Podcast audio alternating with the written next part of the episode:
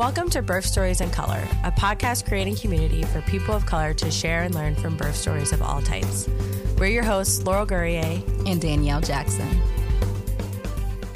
Today's episode features Deborah Woodson sharing her two home births one, an unexpected, peaceful, unassisted birth, and the other, precipitous and powerful. We are grateful to hear her truth today. Hello, Deborah. Welcome to the show. Can you start by telling us a little bit about yourself and your family? Sure. Um, I'm currently 30. Um, my husband's 31. Uh, we're originally from Boston, Massachusetts. We've been married for, we just hit five years in August. Um, and so we began our parenthood journey uh, when I was 27. Um, we got married in 2017 and we talked about family planning and um, multiple times, like we kind of thought that, you know, it would be good if we just spent the first year of our marriage, you know, really enjoying it, getting to know each other deeper. I mean, we've known each other since we were 13, but, you know, we're still constantly discovering ourselves in different situations and in different stages in our lives. So we decided that um, for the first year of marriage or so, that we would kind of just want to just, um, you know, be kid free and really enjoy our marriage.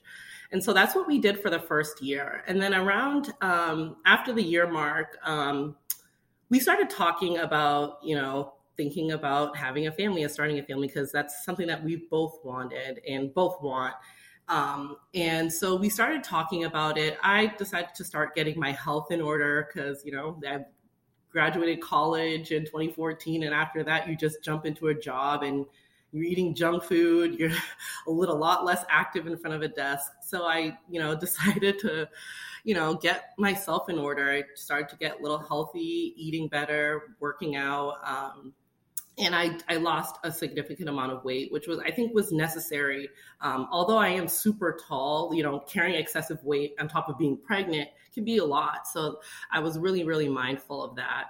Um, and so we started trying willy nilly, and we were using like an app that told us, like, you know, when you should, the window, but it didn't really work actually, to be honest, which was so interesting. Like the first few months, I was like, you know, I started to think, is there something wrong? I'm, you know, the app tells me I'm supposed to be ovulating somewhere around this time. Why isn't it working? And I happened to jump on YouTube and came into this whole new world about how to track your ovulation and how to test and stuff like that. And so the first month we actually did that was um, February 2019. Um, and that was like my first, our first time actually trying intentionally with testing. And um, that first month we got pregnant. And it was interesting how I got pregnant because at that time I was traveling a lot for work. Um, and so obviously finding that that window was a little bit hard, but I happened to have been home that time and we baby danced and I was away and had brought in some um, pregnancy tests with me. And I think it was about eight days past ovulation. I'll probably say eight DPO at this time. So eight DPO and obviously super anxious. So I tested and of course it was negative. You know, it was a cheap little Amazon test. You know, they're not super reliable early, early on. And so I was, I was kind of bummed. Um, or maybe it was eight or nine DPO. I think it was somewhere around there.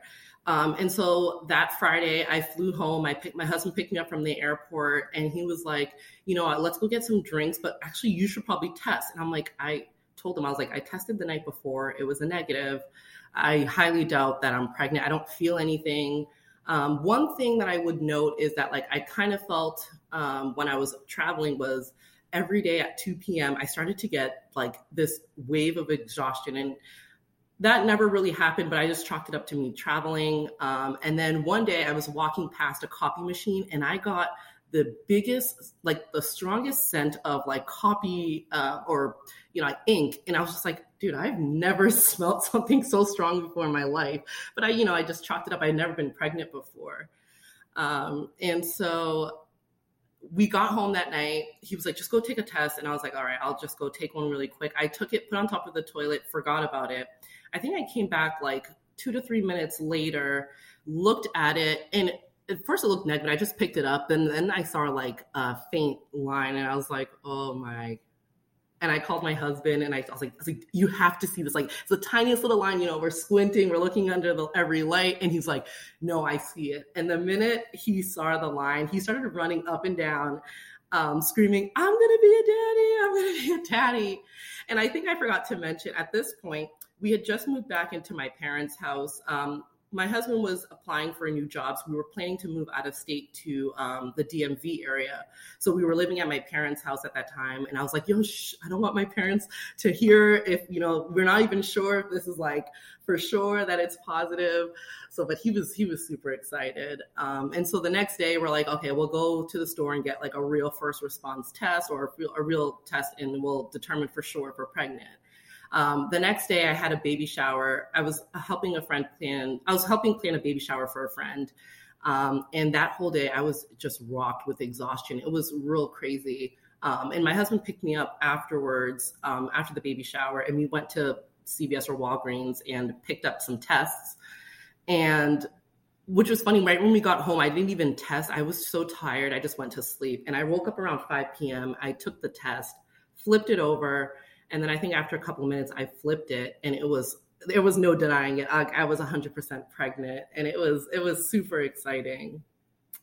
Um, but I would say like yeah, the my my pregnancy was pretty uneventful, um, and it was um, praise the Lord. I like I luckily did not have any um, nausea or anything like that. It was really really uneventful, um, and instantly uh, before I even knew I got pregnant, um, I knew that if I ever were to get pregnant, I most likely would have done a midwife or look for a midwife um, and hopefully do a, a home birth.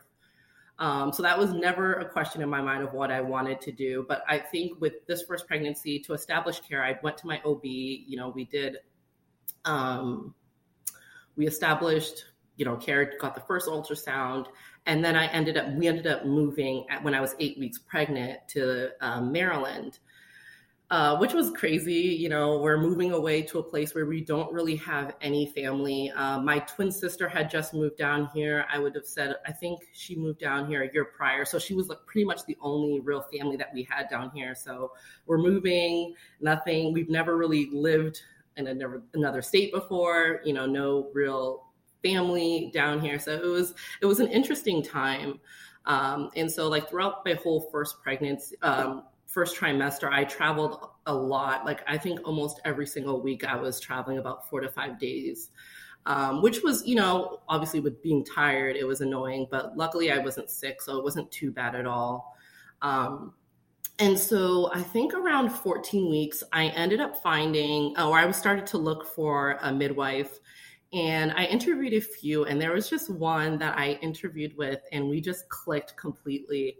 Um, I my husband he grew up pretty medicalized. Um, I my parents were Caribbean, so my parents are from Haiti. So not all the time the first response that we always do is go to the doctor or hospital. You know we try natural remedies first.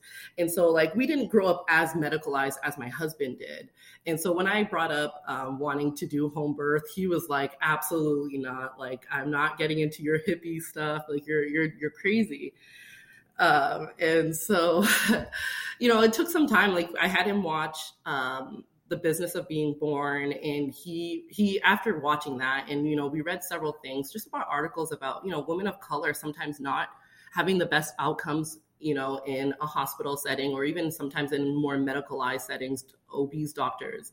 And I knew that was the case because I had an OB um, at the beginning of this pregnancy. And every time I would go to the OB's office, um, I would always they would always tell me that I had high blood pressure. And I and I realized that about myself is that anytime I'm in a situation where I'm around white coat, yeah, I get really, really nervous. I get scared. I start to sweat, and it comes off like obviously I have high blood pressure, which my norm isn't. And I knew that if I'm going to go down this journey of doing natural birth, um, I definitely will need to be somewhere where I feel comfortable and at ease. And if I'm in a hospital setting, my body's just going to shut up, like really kind of shut down or even tense up and that's not ideal for if you want to do a natural birth. So those were like the biggest reasons um, around us looking at um, doing a home birth. And we clicked with this midwife that we found. Um, down here and she was great. We um i the whole time throughout my pregnancy i think up until 28 weeks i was doing joint care. So i i saw my midwife and then i would also see my ob which i i knew i wasn't going to go through with the ob but um i just kept it for extra care and monitoring being as it was my first and i really didn't know what was going on. Um yeah but other than that it was it, it was a super uneventful pregnancy um and i think around towards the end of my pregnancy, you know, just getting sluggish and being tired.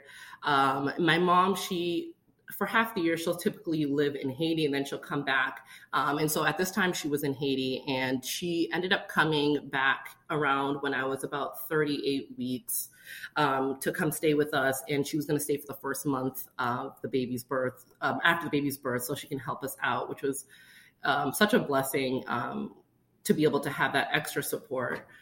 Um, and I remember, I think um, around 38 weeks, I started to really feel really anxious about um, just the start of labor. We took birth classes. We um, we did the 12 week Bradley method. Um, and throughout that class, people would give their, some people who were second time parents, or even our teacher would tell us, you know, what signs we should expect when it comes to labor. Um, and I think that was the biggest fear of just feeling like, oh, I'm going to miss the signs. And then one day I'm just going to be in like full blown labor and not know. And that was kind of really um, nerve wracking for me. And I think around like, um, I also had big fears about having a big baby. Um, I felt like I was I was looking huge. My husband, he was born at 36 weeks and he was eight pounds. So like I was already terrified of like I'm gonna have this massive baby. Um, which, you know, we were you'll you you know, you end up working through the fears, but that was a big thing for me. Like if I have a massive baby, I'm just not gonna be able to push it out. And that's that was so scary to me. Um, but around that time, I, I think I asked a lot of my friends who had kids and family, and I would ask them and be like, what does a contraction feel like? Some people described it as pressure or like tightening. And I remember, um, I think a few days before I went into labor, I had gotten my nails done. I was talking to my nail lady, and she was like, oh, you'll know you're in labor because it's going to feel, it starts off like Braxton Hicks. And I was like, okay. So I was sitting, waiting for those signs. I'm like, if I start having like Braxton Hicks repeatedly, I know I'm in labor.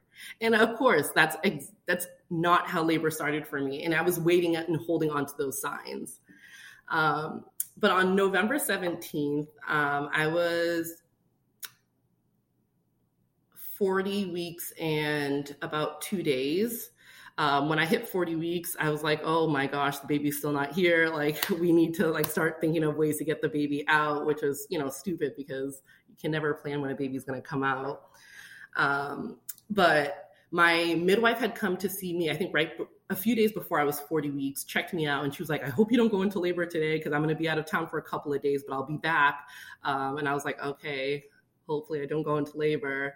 Um, but uh, yeah, when I was 40 weeks and two days, um, it was a sun, it was a Sunday, and I had a birth. My one of my second to last sessions for my birth class, and that morning I woke up and I think I'd woken up around four to five o'clock in the morning, maybe six. And I went to the bathroom to pee, and I noticed my underwear felt soaking wet.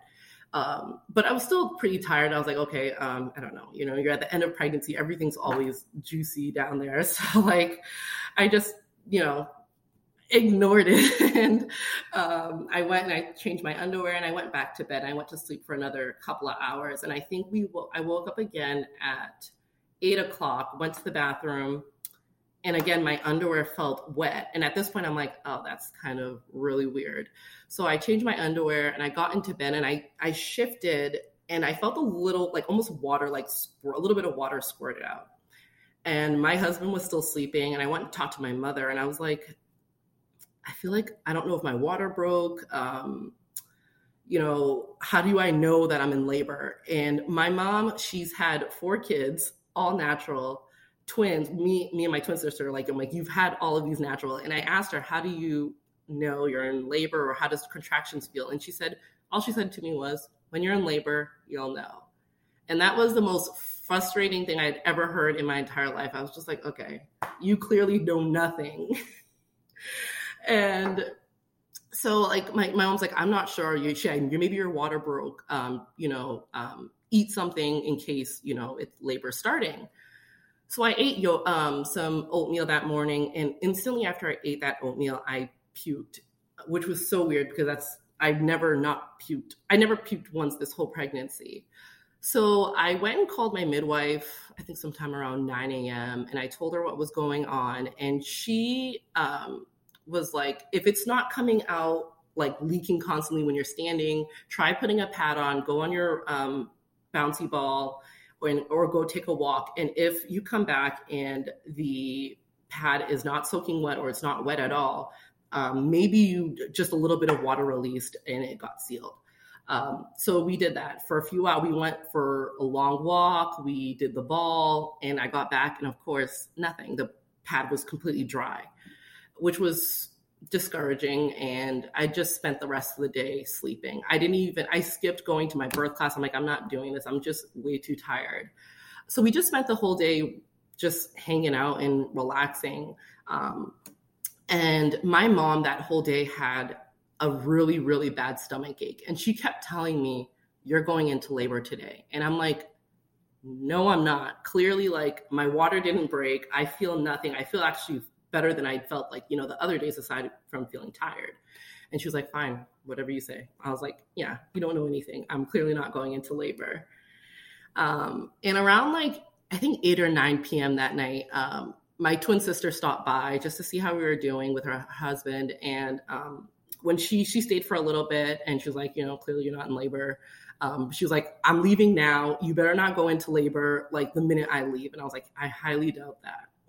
So she left, and then I told my husband, I'm like, you know, let's just walk because we lived in an apartment at that time. I'm like, let's just walk around the apartment. Um, we'll do the stairs, um, see if anything will get started. I walked like there was nobody's business, like running up these stairs, like trying to see if something would happen. Absolutely nothing. I like completely felt normal. So around 11, I was like, you know, let's just call it a night. I'm going to go to, let's just get ready for bed. Like clearly nothing's happening. Um, and so I turned on my um, diffuser. I think I had, I was diffusing clary sage because I had read online that that could help. Um, and so I was sitting on my bed. Um, we were watching a show and then I was doing my deep breathing exercises. And then out of nowhere, I heard a pop. Like I will go to my grave saying that I heard this pop. My husband says that he'd never heard it, but I'm assuming it's an internal pop that you hear. And I was like, what is that? So I went, I got up and I went to the bathroom and it was my mucus plug. It completely came out full. And I was like, I know for sure this is about to start. And I started to instantly get um, about every two to three, maybe two to five minutes, I would get contraction. I mean, a contraction. And at that point, I knew what my mom meant. Like when you're in labor and when you have a contraction, you'll know. And there was no question about it. I knew exactly what it felt like.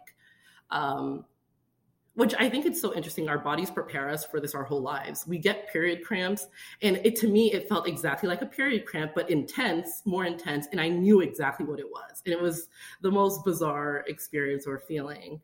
Um, but yeah, this was sometime around like eleven thirty, I think by now, and um, I went and I told my mom, and she was like, "Yeah, you're probably just about getting started." Um, she's like, "Try and get some rest."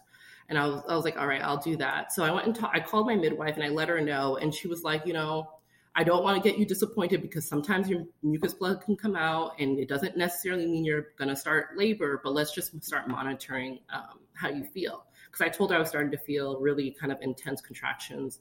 And she mentioned that sometimes when your mucus plug comes come out, it can cause you to have some contractions, but it may not mean that you're in labor.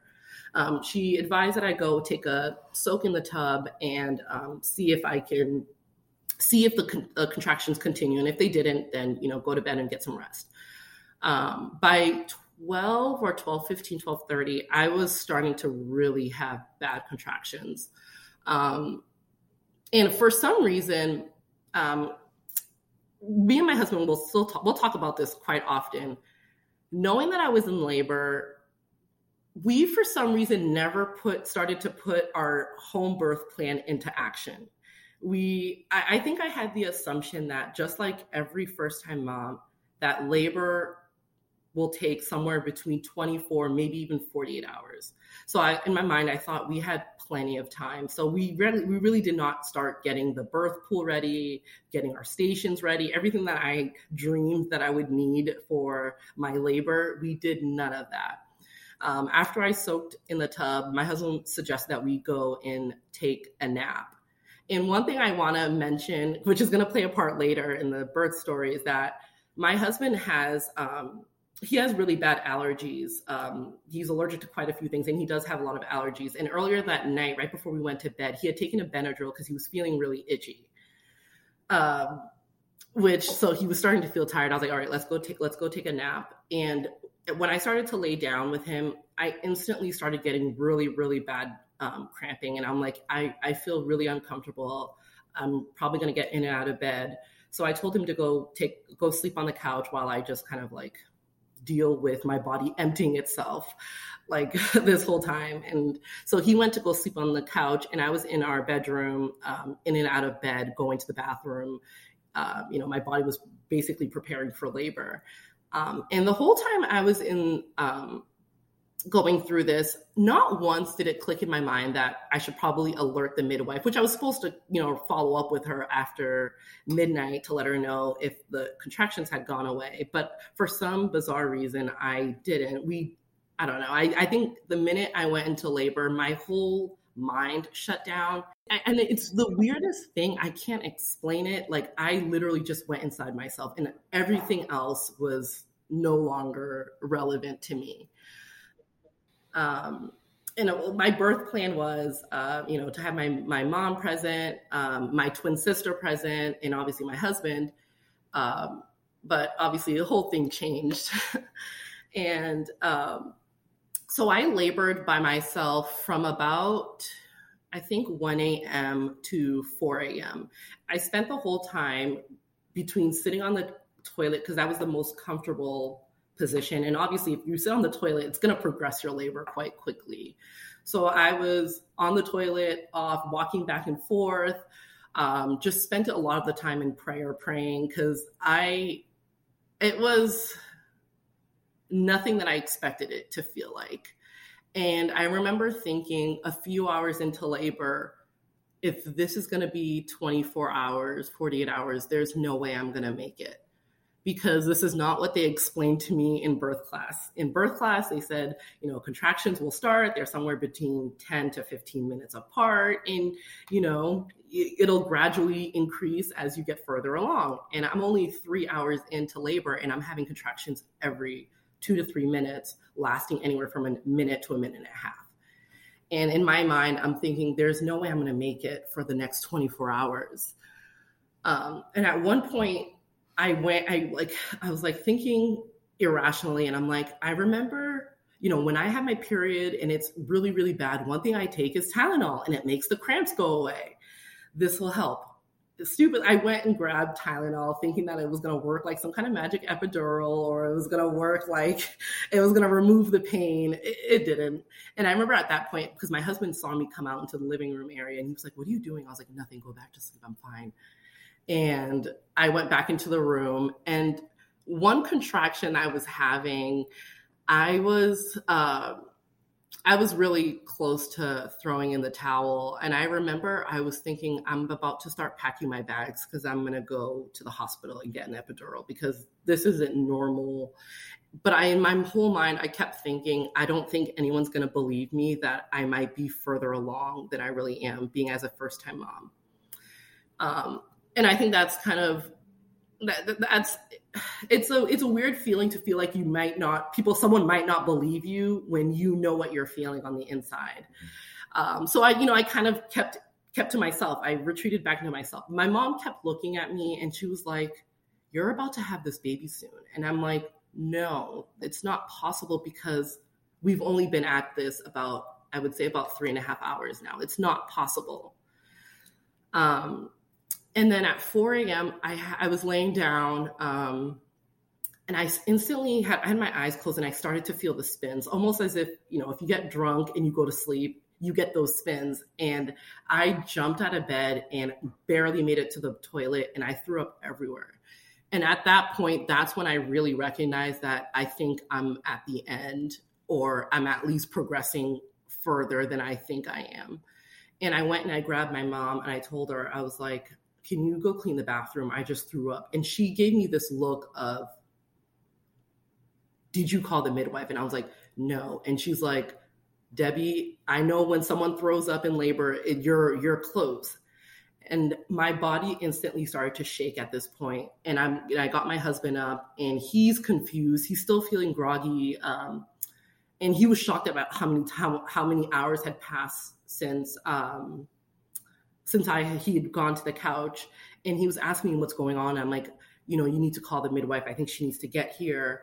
Um, so he calls her, and he's not really understanding where I am. I think he was telling her that I was just starting to feel some contractions. So, um, rightfully so, I can hear her giving him advice, but I could hardly speak myself.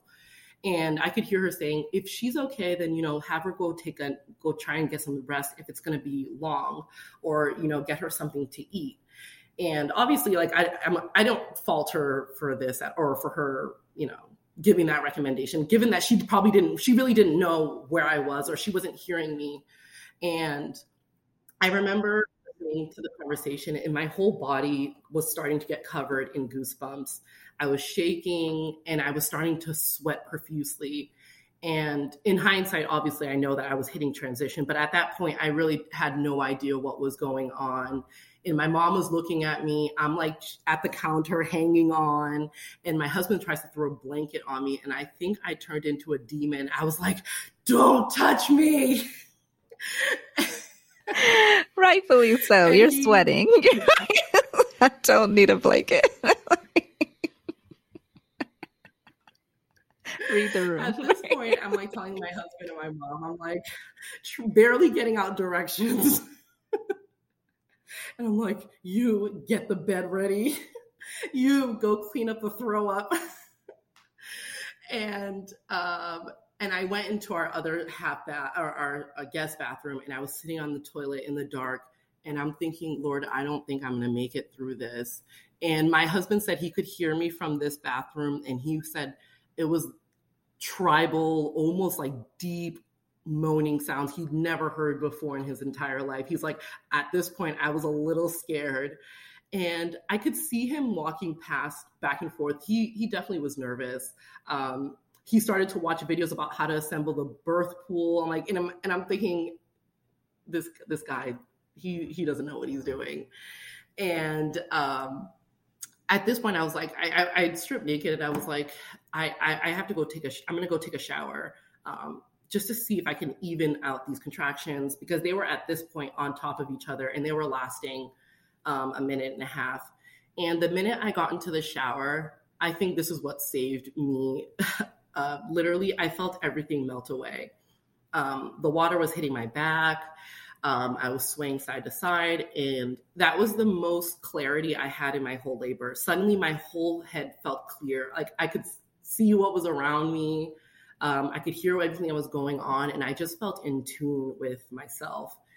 And I was standing there. I went through a couple of contractions, and then I could feel the the water. I guess the drain had clogged or had went down, and I could feel the shower getting filled up in the bathtub. And my it was it had this point had gone up to about my ankles, and I had one contraction that brought me straight to my knees, and I had that was when I experienced my first pushing contraction. And I didn't realize what it was. It uh, one way I explained it to one of my my sisters, what it felt like a reverse throw up feeling, like you can't prevent it, but it was just like your body just in tune, like it just does it itself. Like, and I did I did it once, and I was like, that was weird.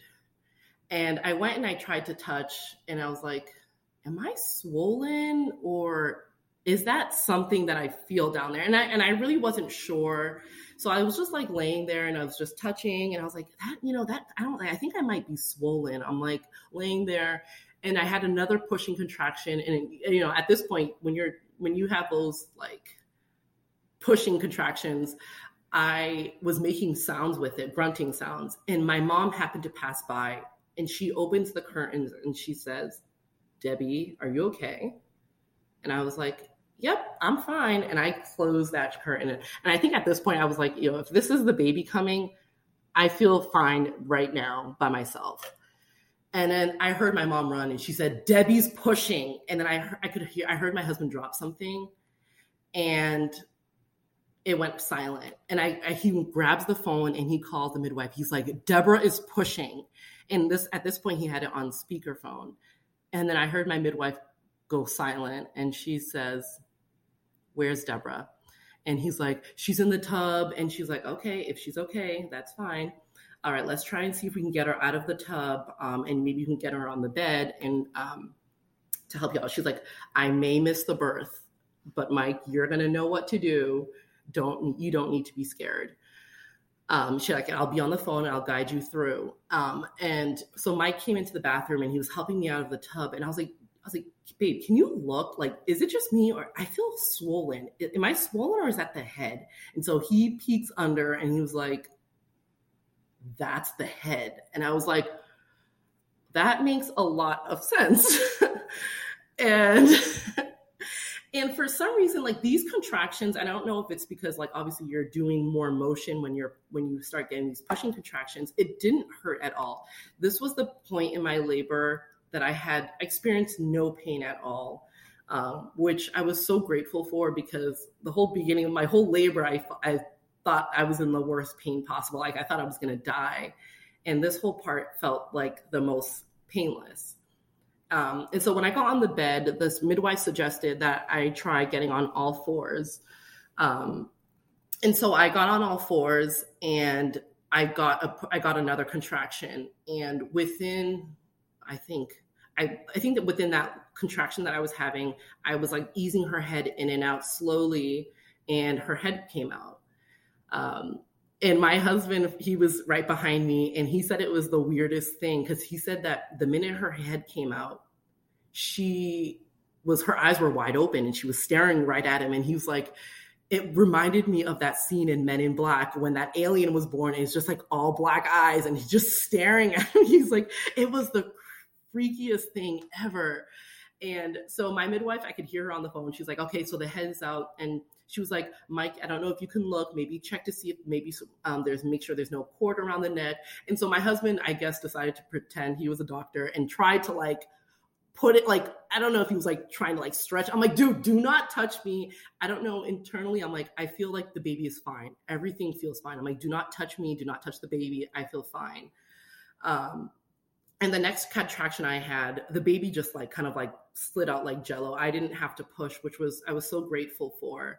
And she was out within, I think, five to 10 minutes of really actual pushing.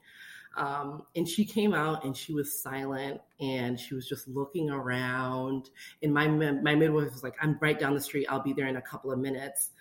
Um, and one thing I, I forgot to pause and mention here. So at one point, when my mom heard me pushing, she had went and called my twin sister to tell her to come, um, and she also had. Um, my mom is she's very queasy around things that have to do with blood, and so she said that she wasn't going to be in the room when I was in labor because she can't stand to see those kind of things, and she also doesn't like to see her children in pain. So she was standing outside of the room and my sister had called to say that she had made it here. So my mom ran down to go get her. Um, and at that point, when my mom had left, the baby ended up being born. And so my sister arrived, and my midwife ended up arriving, I think about two to three minutes after the baby had come, or maybe five minutes after the baby had come. And so by the time that everyone had come upstairs, the baby was uh, she was she was right there and she was just in my husband's arm and I was still on all fours. For some reason I never turned around after she was born. I just kind of stayed in, frozen in that position. And I think I was still in a state of shock that the baby was here. It happened so quickly and kind of just in that whole stage of what the what the hell just happened.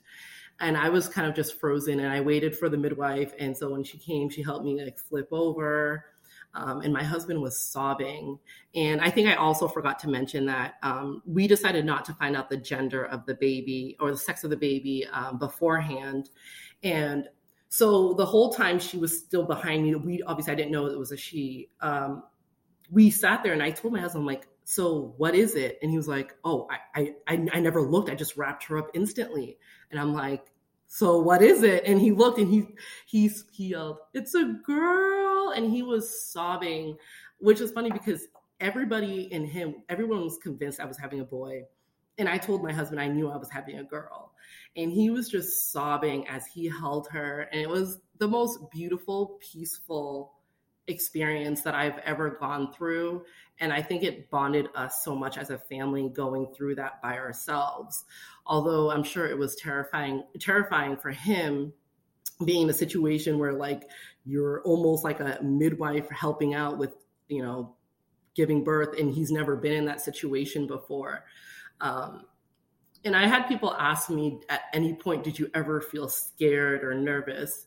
And I don't ever remember feeling scared or even nervous about knowing that my midwife wasn't going to make it. Um, because I mean, at this point, it's going to happen, and baby knows what to do, and the mom knows what to do. And and uh, one thing I really appreciated my midwife's telling us when she was walking us through it.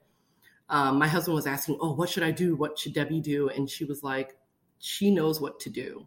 Her body knows what to do. You don't need to guide her. You don't need to help her. She knows what to do. And I think that's really what helped us um, or helped me feel kind of empowered and feel secure about the experience that I had gone through with the midwife not being there. Um, but yeah, so she made my midwife, my sister made it. Um, the second midwife ended up coming, and the baby was born at 550. So I think my active labor time was somewhere around like five to about five, five and a half hours long. Um, and my placenta ended up coming out. That took a little bit longer than I was thinking. I didn't have any bleeding, I didn't tear at all. Um, but the placenta, I think, came out anywhere between 30 to 40 minutes later. I think almost close to the 30 or 40 minute mark. My midwife was like, okay, you know, there's no cause for concern, but, you know, maybe we should try to do some active measures just to kind of get the placenta coming. Um, and so she had given me some tinctures. Um, and I was able to start having some, because I never, I don't think I had many contractions right after the baby was born.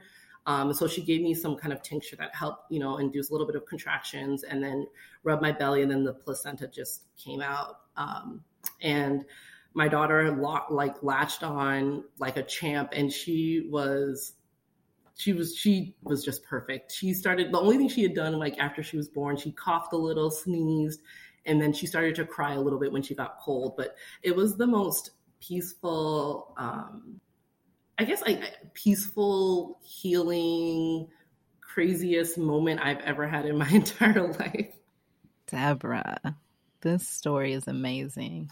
And it's amazing because the human body is amazing. And I hope that when people yes. listen to this, they can really tap into their own intuitiveness that what you feel and what you think is happening is happening, even as far back as when you first conceived and when you had inklings, when your body's literally telling you that you're pregnant. Like those strong scents. Like yeah. most people don't realize that's a, a, sign of pregnancy until like they've had their second, because then you have this full awareness, like, oh my gosh, that's it. And it doesn't have to even be like it doesn't even have to be like a coffee or garlic smell, which are obviously strong, but they're like hell on wheels if you're pregnant. but exactly. Um, and it's for some people, but it is for a lot of people. Like that's like your body is literally saying, "Hey, we're pregnant." uh, and I think, yeah, exactly right. And I think sometimes, you know, unless you're really intentional about it, like you're not. I feel like I feel second time around because I, you know, obviously I've had another child since then. Um, I feel like the first time when I was pregnant, you're not aware. I don't. I feel like I wasn't aware of my uterus. Yes, I knew I had a uterus, but you, I wasn't aware of when I felt certain things that it could mean different parts of like my whole um, cycle. And I think now that like you know I've had a child, I'm very aware of like when I feel different things in my uterus. But and I don't ever remember feeling this way when I was before I ever had kids. Like I don't remember feeling hyper aware of my uterus before then. Um, so it's just so interesting now that you know you can rely you can rely on your body, and I think that's that plays a part in my second time journey. Was you you hit all the things that people are like, does this really happen? Like the fetal ejection reflex. Like no, you can't actually go through labor mm-hmm. without pushing. That is, um, it's real. It's true. It's not just this myth. It's it's what your body has already been designed to do, especially when you just leave it alone. Like this was an uninterrupted birth. I definitely think so. Um, I think with definitely with with me feeling safe and it was uninterrupted. I think that's definitely played a part in um, my labor progressing and just you know prayerfully, thankfully, everything going so well. Um, just like I, I def- definitely, I felt like that cat like when when they're when they're about to have their babies going into like somewhere dark and just you know turning into yourself. And i think that's exactly what happened this time around. Like i just i didn't want to be bothered by anybody. I didn't want anyone to touch me. I didn't want anyone to even look at me. Um, i just wanted to be by myself and go through this by myself. And i'm very and i think one thing that i'm very grateful for like it is i, I will definitely say that it is very possible to have you know i, I did have a I, I felt like it was a painful labor, but definitely the delivery part for me was not painless. Like it was painless. I I don't remember ever feeling in pain. Yes, I felt a little bit of the ring ring of fire, um, but once I pushed past that, it was very painless, and I'm very very grateful for that because. Um, I think for a first time mom, although like the circumstances weren't what we planned out for it to be, um, the experience itself of it going so well um, just made me feel so great afterwards. And I think it played a part into my postpartum period. Um, I felt so great after birth. Um, I think I ended up taking a nap. And then later on that night, I felt like a new person again. I mean, obviously, I'm, I'm, on that birth high. I think even the next day, I was at Target shopping, which is obviously crazy, but like I just felt so good. Like my body didn't hurt. I just felt okay, um, which which was great, um, and I'm so grateful for that. We had I had a really quick recovery. Um, I think my my bleeding lasted less than two weeks, um, and I was feeling like really back to myself or as much as back to myself right after um, giving birth. Um, and luckily, our me and my daughter's uh, breastfeeding journey was really really good. Um, she was she loves she loves to nurse, um, and I, I think I forgot to mention. So she wasn't that. I mean, my daughter she ended up being um, about eight pounds four ounces, so she wasn't that big, luckily. Um, so that she was a, she was a, a little pudge, and she loved to eat. And Deborah, did you plan on sharing your son's birth as well? Yeah, yeah, definitely. Well, we can get into that one too then. Let's see. We can talk about how that pregnancy was if you wanted to compare it, like even like any differences between the first and the second. Yeah, definitely.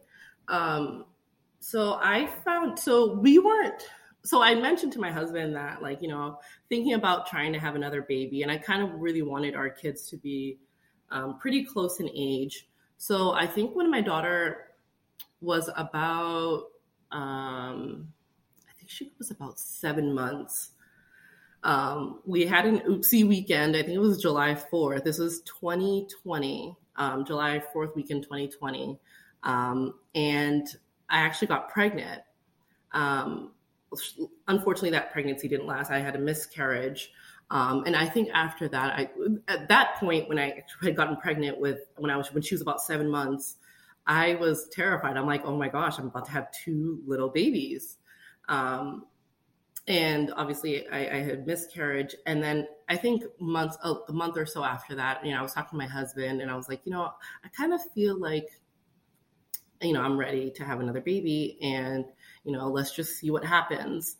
Um, and I think when she was somewhere around, I think she must have been about 10 months old um, in October, I found out I was pregnant, um, which was so exciting. Um, I told my husband, I think I told my husband, but like I gave my daughter the test and my husband had woken up and she gave it, she like was holding it and he like finally noticed and he was like, we're expecting again. And he was excited. And it was, it was just so exciting to know that, you know, we're going to have another baby.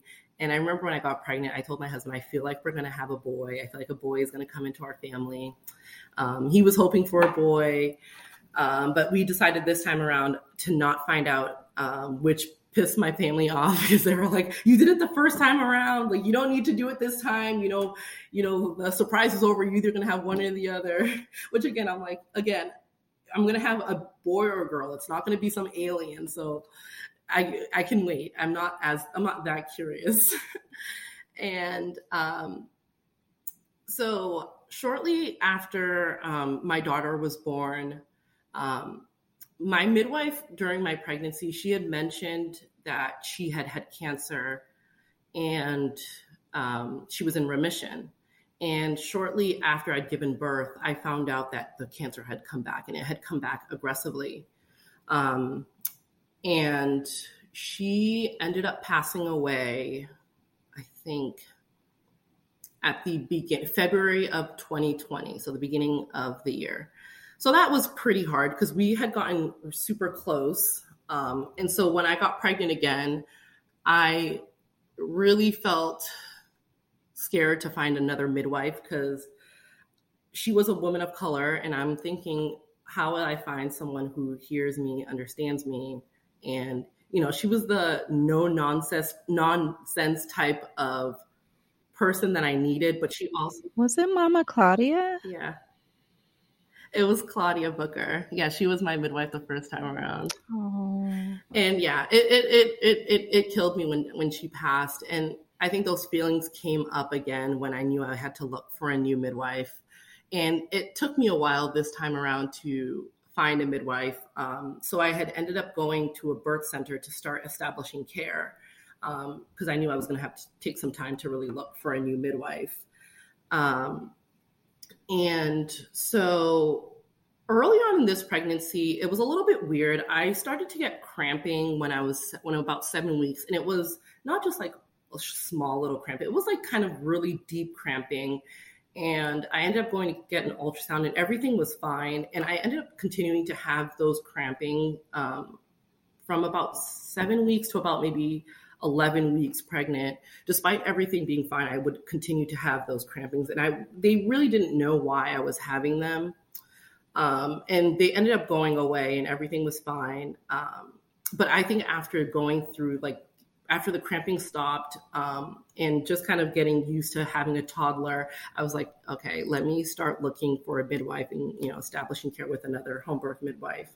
Um, and I had interviewed a couple of people, and um, I ended up finding one woman I was talking to, and she ended up, she knew my old midwife and she had worked with her extensively, and we clicked very, very well. So I knew I was going to hire her.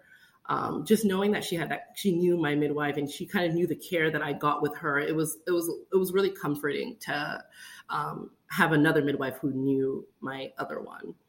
Um, and so after we did that, um, one thing I, I, I, think I really appreciated with this new midwife um, was that you know she was very hippie and all about physiological birth, and that's kind of what I needed. I think I have like I tend to have two different sides. I, am you know more hippie and you know go with the flow, but then I also need that like you know you need to do this. Like I, I kind of needed that little, little stickler part, and I think for my birth with my first daughter I needed that with Claudia because she was that no nonsense type. Like she was very straightforward. And I think this time around, not being a first time mom, I needed that more. What do you feel? How do you like, you know, the, she was very knowledgeable, obviously medicalized, but she also went with what I was feeling and really catered to that, which I really enjoyed this time around. Um, and so I found out I was pregnant in October 2020, and a month later, we actually ended up going into contract and buying a house. Um, and we bought a new build, knowing that it was it was a quick new build, so they were able to they would be able to complete the house within about four and a half months. So um, we went into contract in November, and I think the house would have been done by April 2021, late April 2021. And I was due uh, July 2nd or July July 2nd or July 3rd of 2021. Um, and it was a, another uneventful pregnancy. I didn't have nausea. Um, I just kind of spent it feel I, I struggled with a lot of feelings of being another being a mom again and knowing that I think I struggled with the feelings of how will I ever love someone more than I love my first. Like there, I couldn't understand how my heart could expand any further, how it could love somebody more than I loved my daughter. And I think I struggled a lot with that and um, struggling with the fact that I knew I was going to miss some parts of her life or her early life because she was so young. Um, because I was having another baby, and it, it it was a painful part, I think, of my pregnancy this time. Just really struggling with those feelings of how am I going to have the capacity to be a mom to basically babies because you know they're basically nonverbal. They're um, when my my second was born. Um, my daughter had just turned 19 months. So again, they're essentially still babies. Um, and so, yeah, it was just a little emotional throughout my pregnancy. Um, and I think the most stressful part was when I and when our house was completed and having to move and pack when I was 31 weeks pregnant um, and having a baby with us. And I worked full, I worked full time and I worked from home. So like I was working full time, packing to move and taking care of a toddler because our daughter stayed home with me. Um, and it was just a lot um, on my plate and we don't have much family around. So that was kind of hard as well. Um, and so when we ended up moving to the house, that was just like one big thing off my shoulders and I remember sometime around when I was 34 weeks, um, just because we'd just been moving and we're still unpacking, my husband's like, you need, you need to go, you know, get some rest and, you know, relax. And so he had drawn me a bath. And prior to this point, I, um, we had had midwives appointments and the baby was head down. And when I was taking, when I was soaking in the tub at this point, I felt big movements from the baby and I knew it in my, my heart that he had flipped from being head down to breech. Um, and I could feel it over the course of the next few days. Um, like you could feel the head right under my rib cage, and it was harder to breathe, and I felt more uncomfortable than I had had felt um, days prior. Um, and I think four days, three or four days later, I ended up having my midwife appointment. Um, and I was telling my midwife what I was kind of feeling, and she started to feel around and she was like, the baby's breech, which in my heart, my like my stomach sank. And I was like, my biggest fear is like having to go get a C-section or knowing that I might have to go to the hospital if this baby doesn't flip. And so she looked at me, she said, everything's okay. You still have plenty of time. Um, and she was like, I can flip she she pulled out her um, she had a portable um, ultrasound so she was checking the baby out in the position and she was like i can flip the baby and i was like right here and she was like i can and i was like okay let's do it luckily at this point um, my daughter had needed a nap and so my husband was putting her up to sleep because i know that if my husband had watched her flip the baby he would have he would have he would have freaked out and so like my midwife like she like lubed my stomach up and it was nice and greasy and it was weird she just like she's so skilled at what she was doing, flipped him over, and I could see it, and it was the most simple but like scary moment. And she flipped him and then checked to make sure his vitals were fine, and he was she monitored monitored him for a while, and it was fine. And luckily, that's how we were able to flip the baby. Um, and so during during those next few weeks, I was just like very cautious about making sure like I was not leaving. Because I mean after you have one kid your your uterus is a little bit more stretchy. So like I was just trying to make sure like I try and keep this baby in the perfect position. I was trying not to do too much and I was on my bouncy ball all the time just to make sure that the baby stayed head down. Um, and I think towards I, one thing I also forgot to mention was I was measuring really big um, during this pregnancy. And I think by 34 34 36 weeks the baby was measuring somewhere close to like a 40 week baby. It was, and I could feel it. Um, the baby was low. I could feel that it was different. Um, the baby felt just big. Um, and on top of that, it didn't help that I could not stop eating like the worst foods. Um, and um, my mom had planned again this this time she was going to come around when I was 39 weeks from Haiti. And when I was about 36, 37 weeks, I, I could sense that I don't think I was going to hold on till I was like 40 or 40, 40 plus weeks. And I was starting to call my mom. I'm like, I think we're going to need to get you to come here sooner rather than later. Um, just, I don't feel like I'm going to be able to hold on. I don't think this baby's going to hold on. So she changed her flight, and my mom was able to come, I think, when. She, when I just turned I think, about 38 weeks. Um, and my midwife had come a few days prior to me turning 38 weeks, and she was checking everything, um, touching my belly, and she was like, the baby seems extremely low. She was like, When did you say your mom was coming? And I was like, She's coming in a few days. She's coming, she's coming. They're like, Okay, we're just gonna hope, you know, it holds on. And I think another thing I was also battling this time around was the thought that I might have a quick labor because they always say that the second time around can be half the time of the first labor, and that one that freaked me out a little bit. Um, when I ended up moving and buying this house, it added an additional about hour from where my midwife um, lives. And so that was another concern. Um, and she knew that as a concern in case I had a fast labor. So one thing that we ended up doing was adding a second midwife who lived in between um, all three of us. And so she would get to me faster in case my first midwife didn't make it.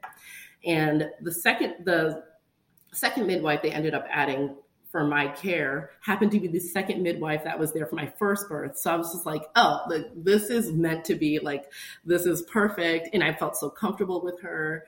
Um, so I was, I was, I was excited. Um, but my mom ended up coming um, by the time I was, I think I was 30 or maybe a few days after 38 weeks, um, I think, or maybe four days before, five days before I was 39 weeks, um, and which was great, such a great help to have her. Um, and I think the night before I turned 39 weeks, this was June 24th, I started to, um, I just started feeling that like, I'm like, it's time, the baby needs to come. Like, I feel so uncomfortable. And that night was a full moon. And I was looking at it, and when my husband were talking, I'm like, the baby has to come tonight. Like, it's a full moon. Like, there's no way this baby's not coming tonight.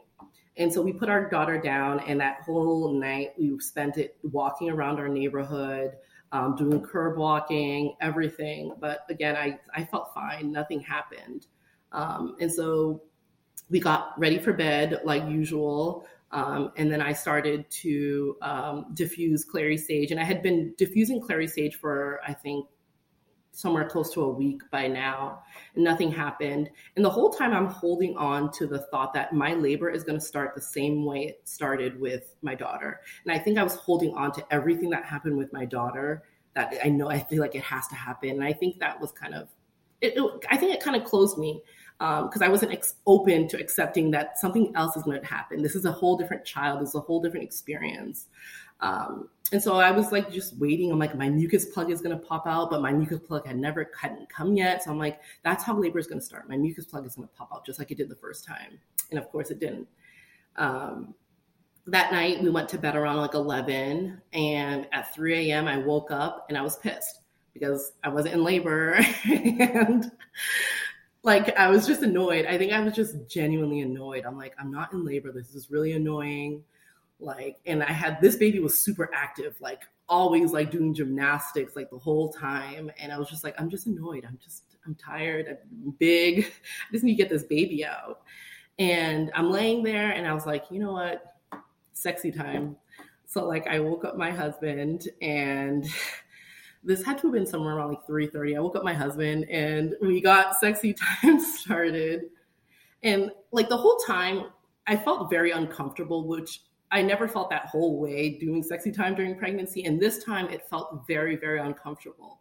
And so we were we were done. And after that i started to instantly get braxton hicks.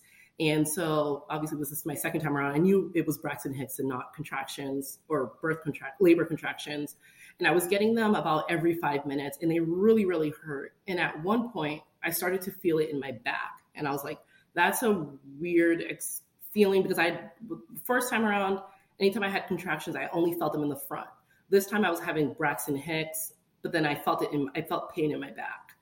Um, and at 4 a.m., I, I, was telling my husband, he's like, you know, maybe you just like, you know, after, you know, we did it, your sex, you know, you're just feeling a little bit uncomfortable. Let's just relax. I don't think you're in labor. And I was like, I don't know. This feels a little bit different. So I was like, let's just call my midwife and let her know, especially because she lives so far away.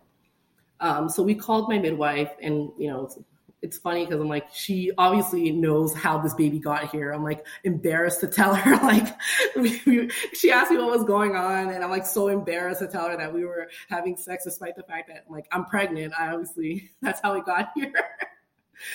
um, and so like, I tell her, and so she's like, you know, sex can cause contractions. So, you know, let's monitor it and see what happens. She's like, the minute you know something changes, call me and I'll be on my way and I'll send the midwife as well, the other midwife.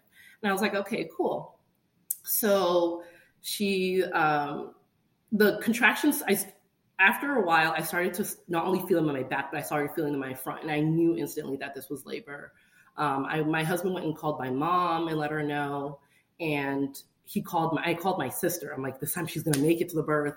Um, I really wanted to video the birth this time because I didn't have anything for the first time around except for after the baby was born, which was really disappointing. Um, and so my sister like sped over here and she was at my house by like 5 a.m.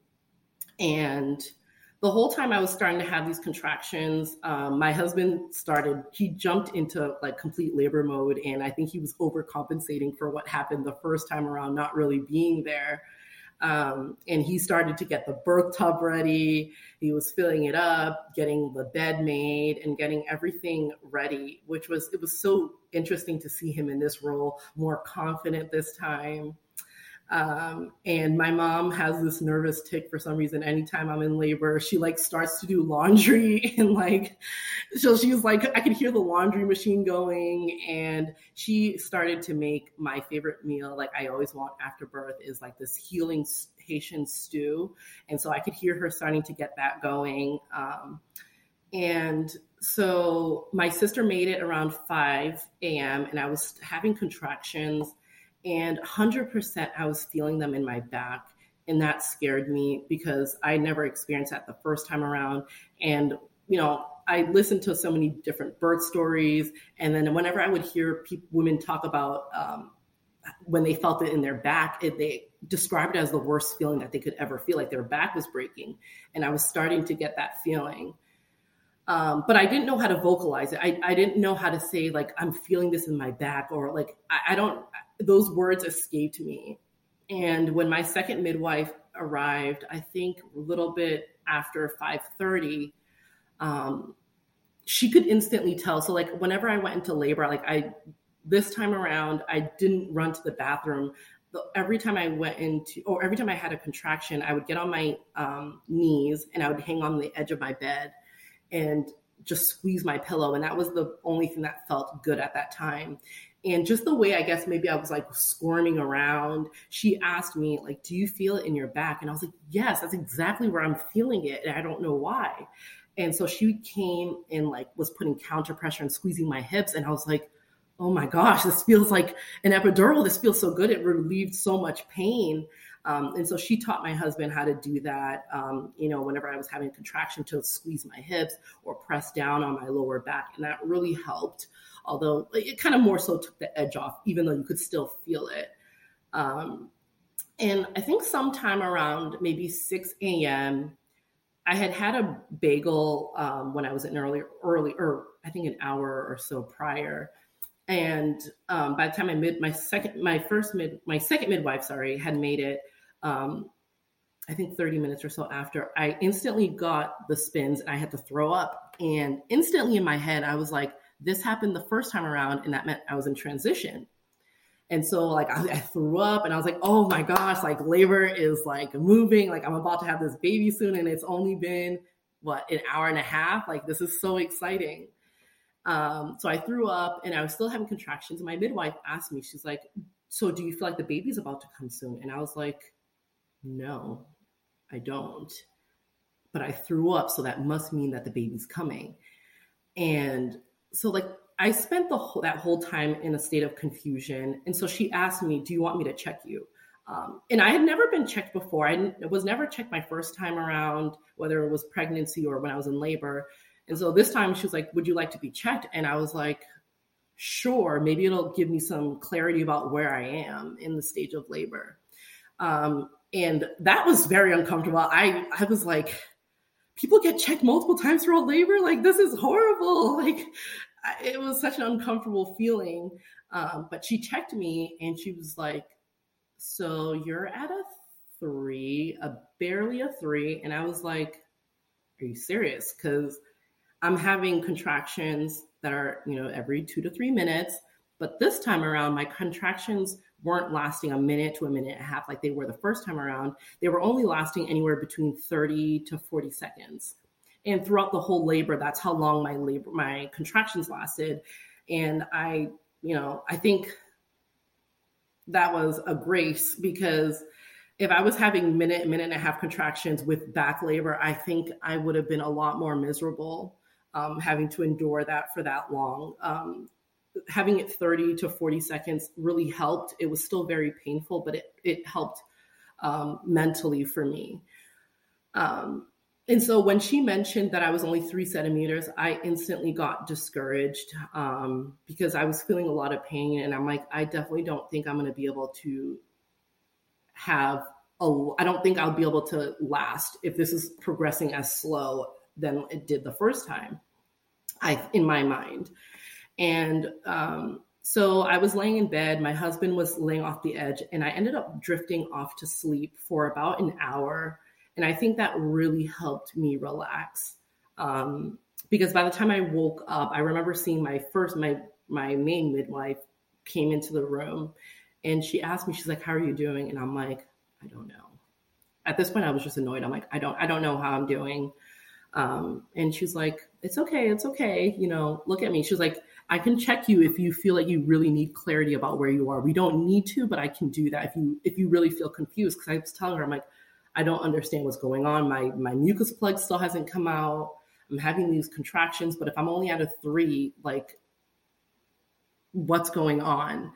And so she checks me and she's like, You're at a seven, a, a very loose seven. And I was like, Okay, we're on. Like, I, that was the boost of energy that I need. I'm like, if I progress to a seven, from a three in like a little less than an hour. I'm excited. Like it was the boost of confidence that I needed.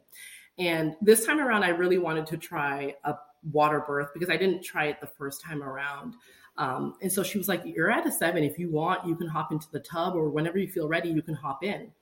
Um, and so I jumped in with all the hopes that this was going to make every pain go away. And it didn't. It was, it like, it was honestly too hot like I was already sweating because I was in labor and then I get in and I feel like I'm being cooked like a turkey and I was like I didn't last that long in the tub. I think I was only in there for 30 minutes or so.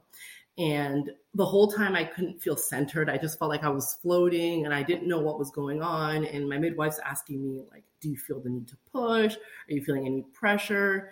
And at this point I'm like I'm already like I'm depleted. My back feels like it's splitting in half. Still getting contractions every two to three minutes. I'm done. I'm getting out of the tub. This isn't working for me, and I can't push this way, which was disappointing because I really wanted to experience like a water birth. Um, but I knew, and I, I, I think inside I knew that it wasn't going to work for me. I just I needed leverage. I need to feel secure and planted in order to push effectively um, for myself. And so then I ended up getting out after about half an hour. And I think this had to have been coming up around 8 a.m. I was starting to feel um, just very confused. I still haven't, I still hadn't passed my mucus. I, well, I think I still hadn't passed my mucus plug. My water hadn't broken. Um, and I was just, I had no idea where I was. I wasn't feeling the urge to push. And she was like, if you want, you can do some practice pushes um, which I tried to do, but it just felt uncomfortable. I'm like, if my body doesn't feel the need to push, it just doesn't feel good to push. Um, and she was like, that's fine. Um, and I told her, I think sometime around like 8:30, after laying on the bed, I, I think I said I had to go pee or something. And I got up, I went to the bathroom to go pee. And I knew that if I had gone on the toilet, like this would have probably progressed a lot faster had I actually gone to sit on the toilet.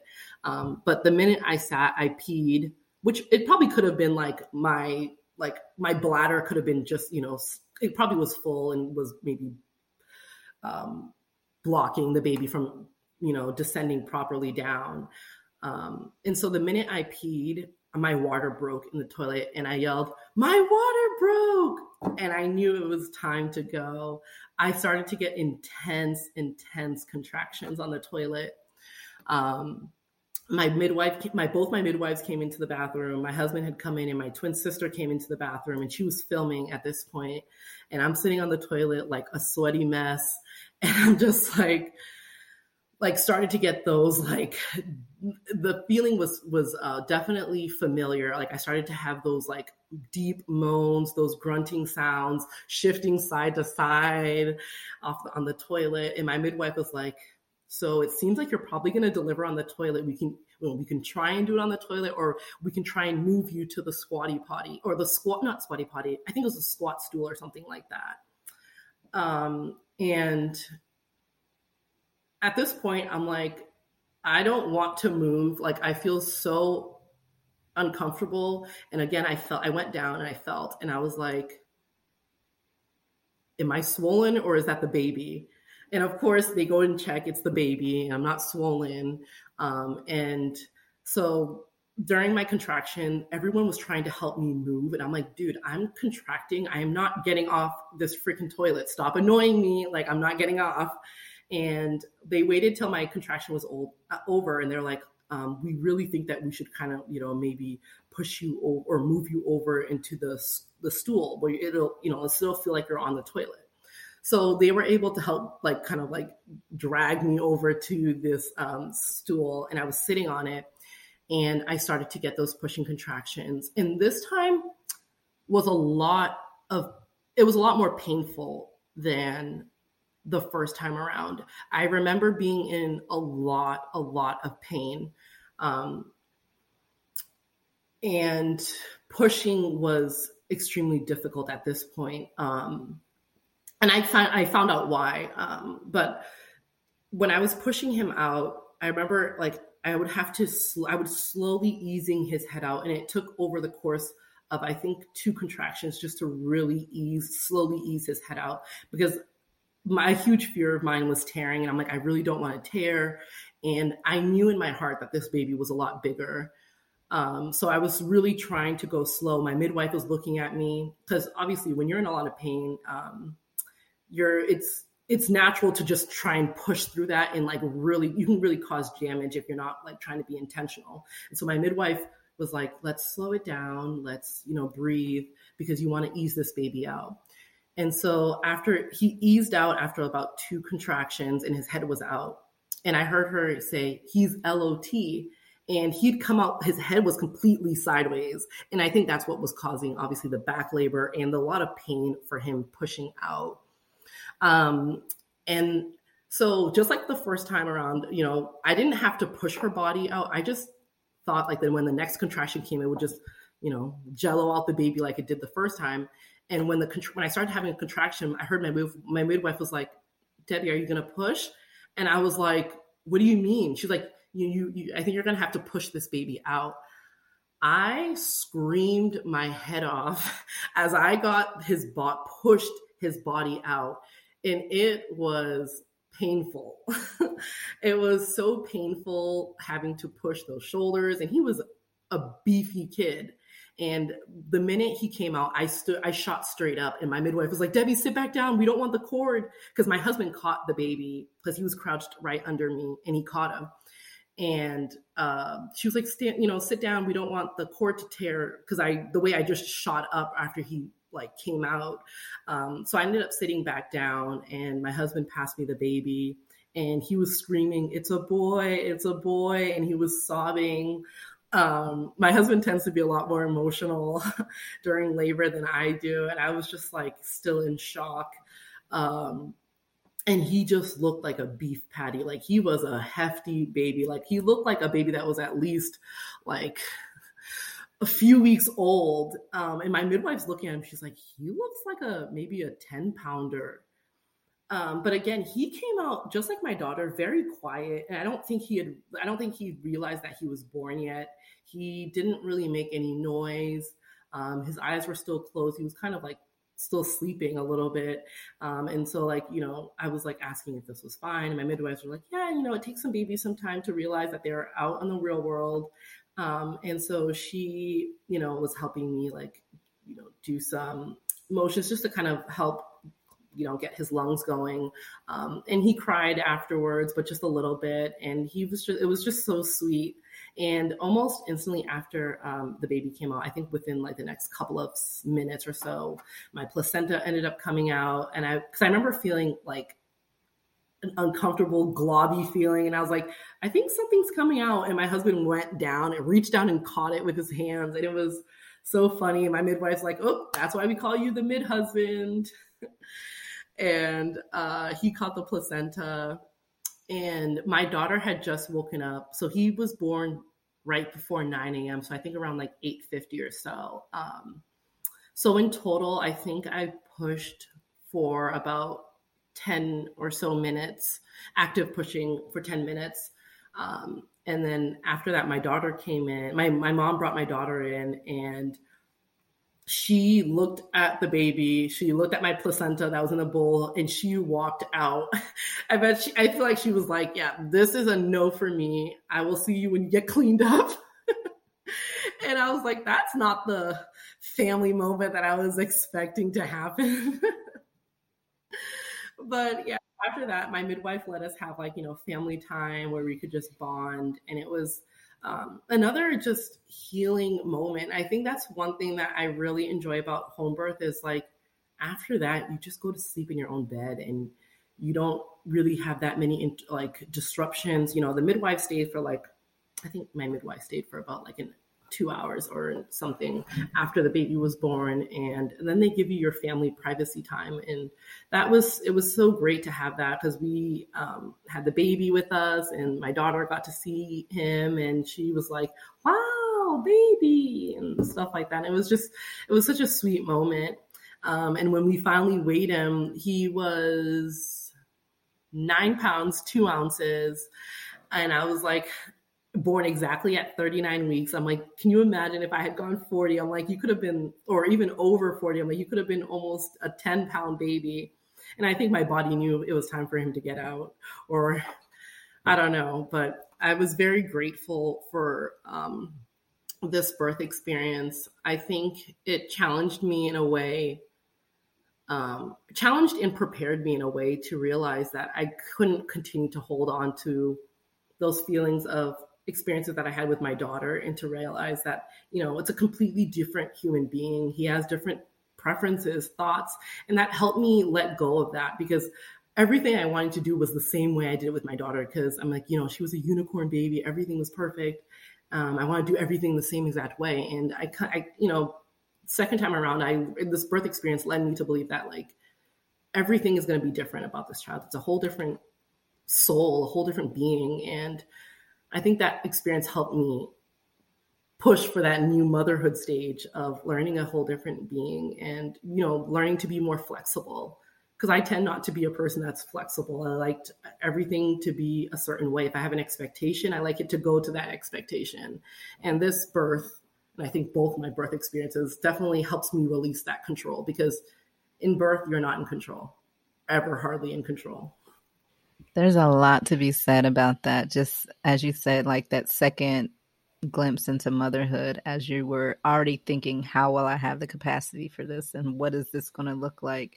And he essentially told you right there at labor, like, I am different and this is not going to be the same rodeo. Um, and that's that as as hard as I know that birth was for you, just by you describing it and like having had this peaceful kind of even leading up to it was peaceful, but it's just that back labor can be challenging. If there's anyone out there expecting and you you know, experience back labor, know that it usually is a sign that there's something going on with baby's position, right? And that yep.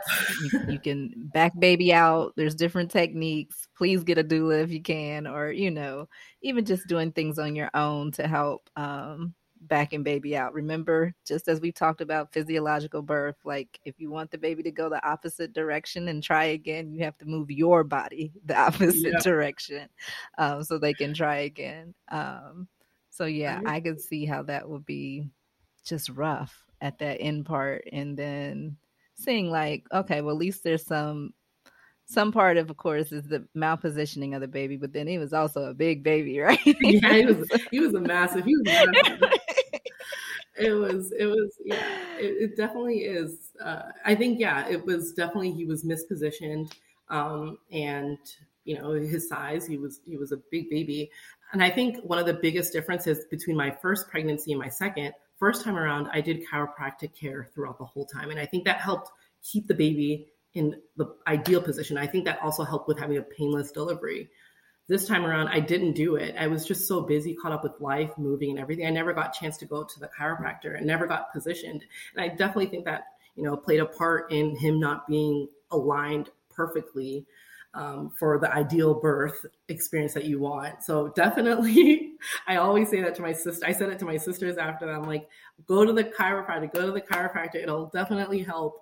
Um, or even like, yeah, back labor is a huge sign that, you know, the baby definitely is not positioned correctly and you may be in for a rough, it might be a rough pushing stage. Um, and that definitely was the case for me this time around. Yeah.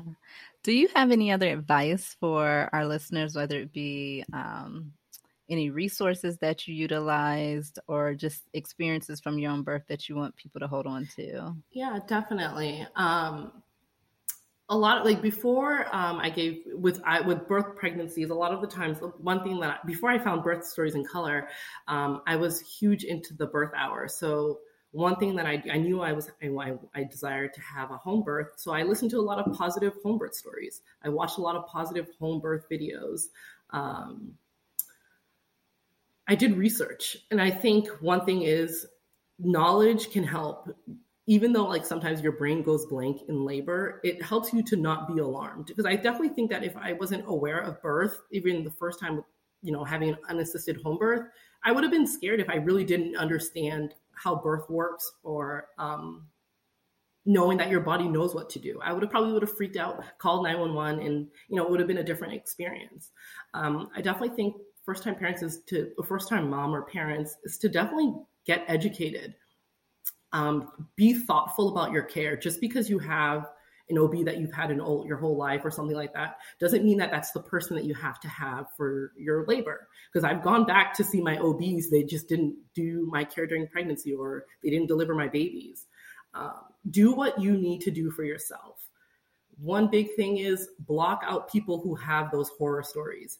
Everybody always wants to offer up their horror stories, and that can, you may not realize it, but those things stay in your mind um, I was very intentional about never listening. If someone had a horror story, you know, especially when I was pregnant, I mean, I, I would respectfully tell them, you know, I know you had a rough experience. Um, I'm not trying to sound arrogant, but like, you know, that's not what I want for me right now. So, you know, I can't listen to the story or listen to your story about it right now, but um, you know, we can talk about it after I give birth. But I just want to keep protect my space. I want to protect my mental space.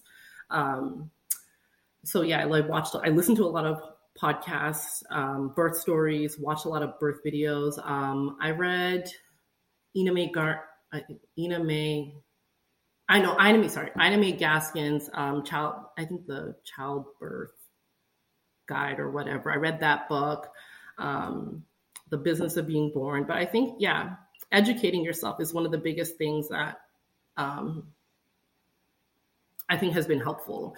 And even with my siblings, my my twin sister ended up having a baby early this year. Um, one of the biggest things I've always impressed on her is like, you know, just because someone tells you something, you can always find out more information, research, know your options, know that you have rights. Just because someone says, if a doctor tells you that you have to do something, you may necessarily, you don't necessarily have to. Um, and just being an advocate for yourself. Um, that's one of the biggest things that um, that I could impart onto any new mom or parents. Thank you. Thank you. Thank you so much, Deborah. Your stories are going to be inspirational. I already know that it, it is. It's going to be something that people can tap into. And I do love the fact that you shared that first time moms, you know, having quick labors. I know that was something that was important to you to make sure that because you are often told like, oh, this is going to take a while. This is your first time. Yeah. And that's not always the case with with everyone. That's not everyone's case. And you need to really tap in to what your body is doing and speak up if you can. yes, definitely don't don't be a me. speak up. Definitely one thing you can learn is like, you know, definitely trust trust your intuition. You know better mm-hmm. before anybody else um, what's going on and if something doesn't feel right um, and trust in that tap in mm-hmm. that and advocate for yourself because i mean i think a thing that led me not to speak up so i'm like i'm fearing that someone's not going to believe me and you know that's a sucky feeling to have especially because it led to me having an unassisted birth but um, mm-hmm. yeah definitely advocate for yourself and first time moms don't always have really really long labors um, my twin sister actually had a shorter she just had her first baby had a shorter labor than me she was in labor for about 3 mm-hmm. hours um, oh, yeah. So it's a family thing. I don't think my eldest sister had two day labor, so like it. okay, all right. my mom, my mom's like, you guys are not normal because for me, I was. She's like, you guys all have no like pregnancies that are like you're not sick i was sick every single day with all of my kids i was i threw up from the day i found out i was pregnant to the day i gave birth my labors were long i don't know about you guys i was like no it's a twin thing definitely you guys are starting a new thing for the family. Okay. okay. Thanks for listening to Birth Stories in Color. To hear this show and other episodes, head to birthstoriesincolor.com.